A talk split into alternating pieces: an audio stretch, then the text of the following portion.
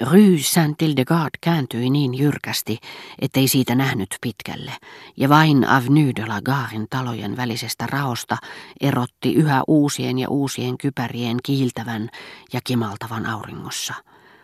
Puutarhuri olisi halunnut tietää, vieläkö niitä oli paljon tulossa, ja hänellä oli jano, sillä aurinko pahtoi. Silloin hänen tyttärensä äkkiä syöksähti ulos kuin piiritetystä linnakkeesta, lähti menemään – pääsi kadun kulmaan, ja tuhat kertaa kuolemaa uhmattuaan hän toi meille pullollisen lakritsijuomaa ja sen tiedon, että tuhat kunta sotilasta oli jatkuvana virtana tulossa Tibersiin ja Meseglisin suunnalta. François ja puutarhuri olivat taas sovussa ja pohtivat, miten olisi meneteltävä, jos syttyisi sota.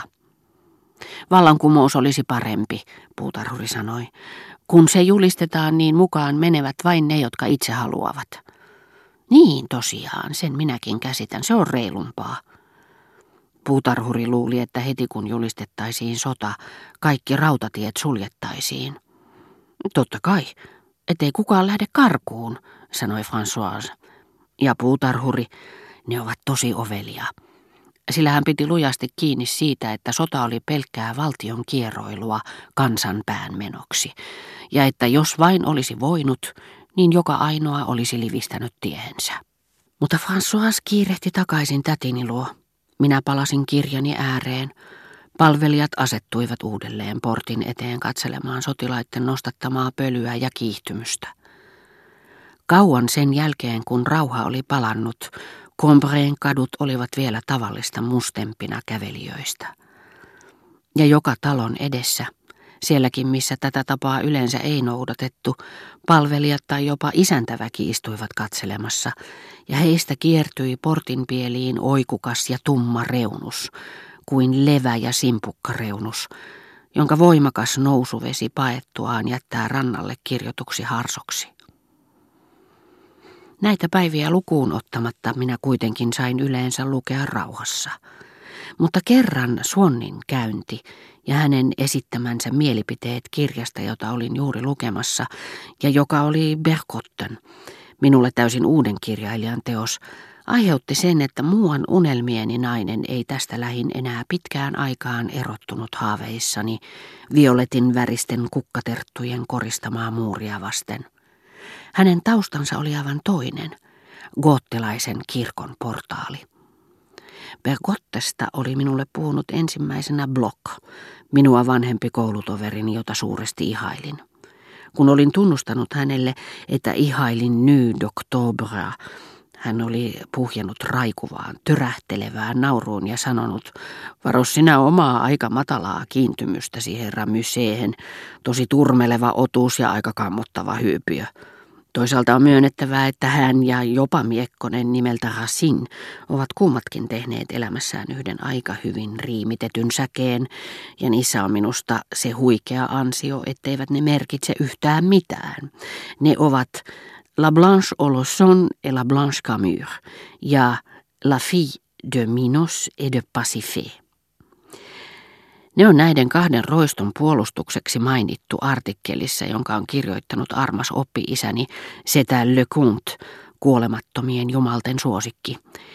Siitä tulikin mieleeni kirja, jota en nyt juuri ehdi lukea ja jota tämä ehdoton tyyppi kuuleman mukaan suosittelee.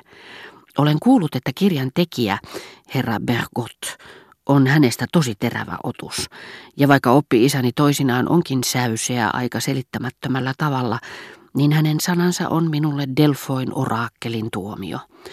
Lue sinä ne lyyriset proosapätkät, ja jos Bhagavatin ja Le Levrier de Magnusin kirjoittaja, tuo jättimäinen riimiveikko on puhunut totta, niin kautta Apollon, herra professori, sinä maistelet Olympoksen nektareita.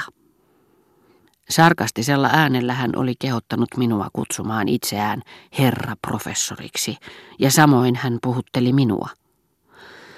Mutta totta puhuen tämä leikki miellytti meitä eräällä tavoin.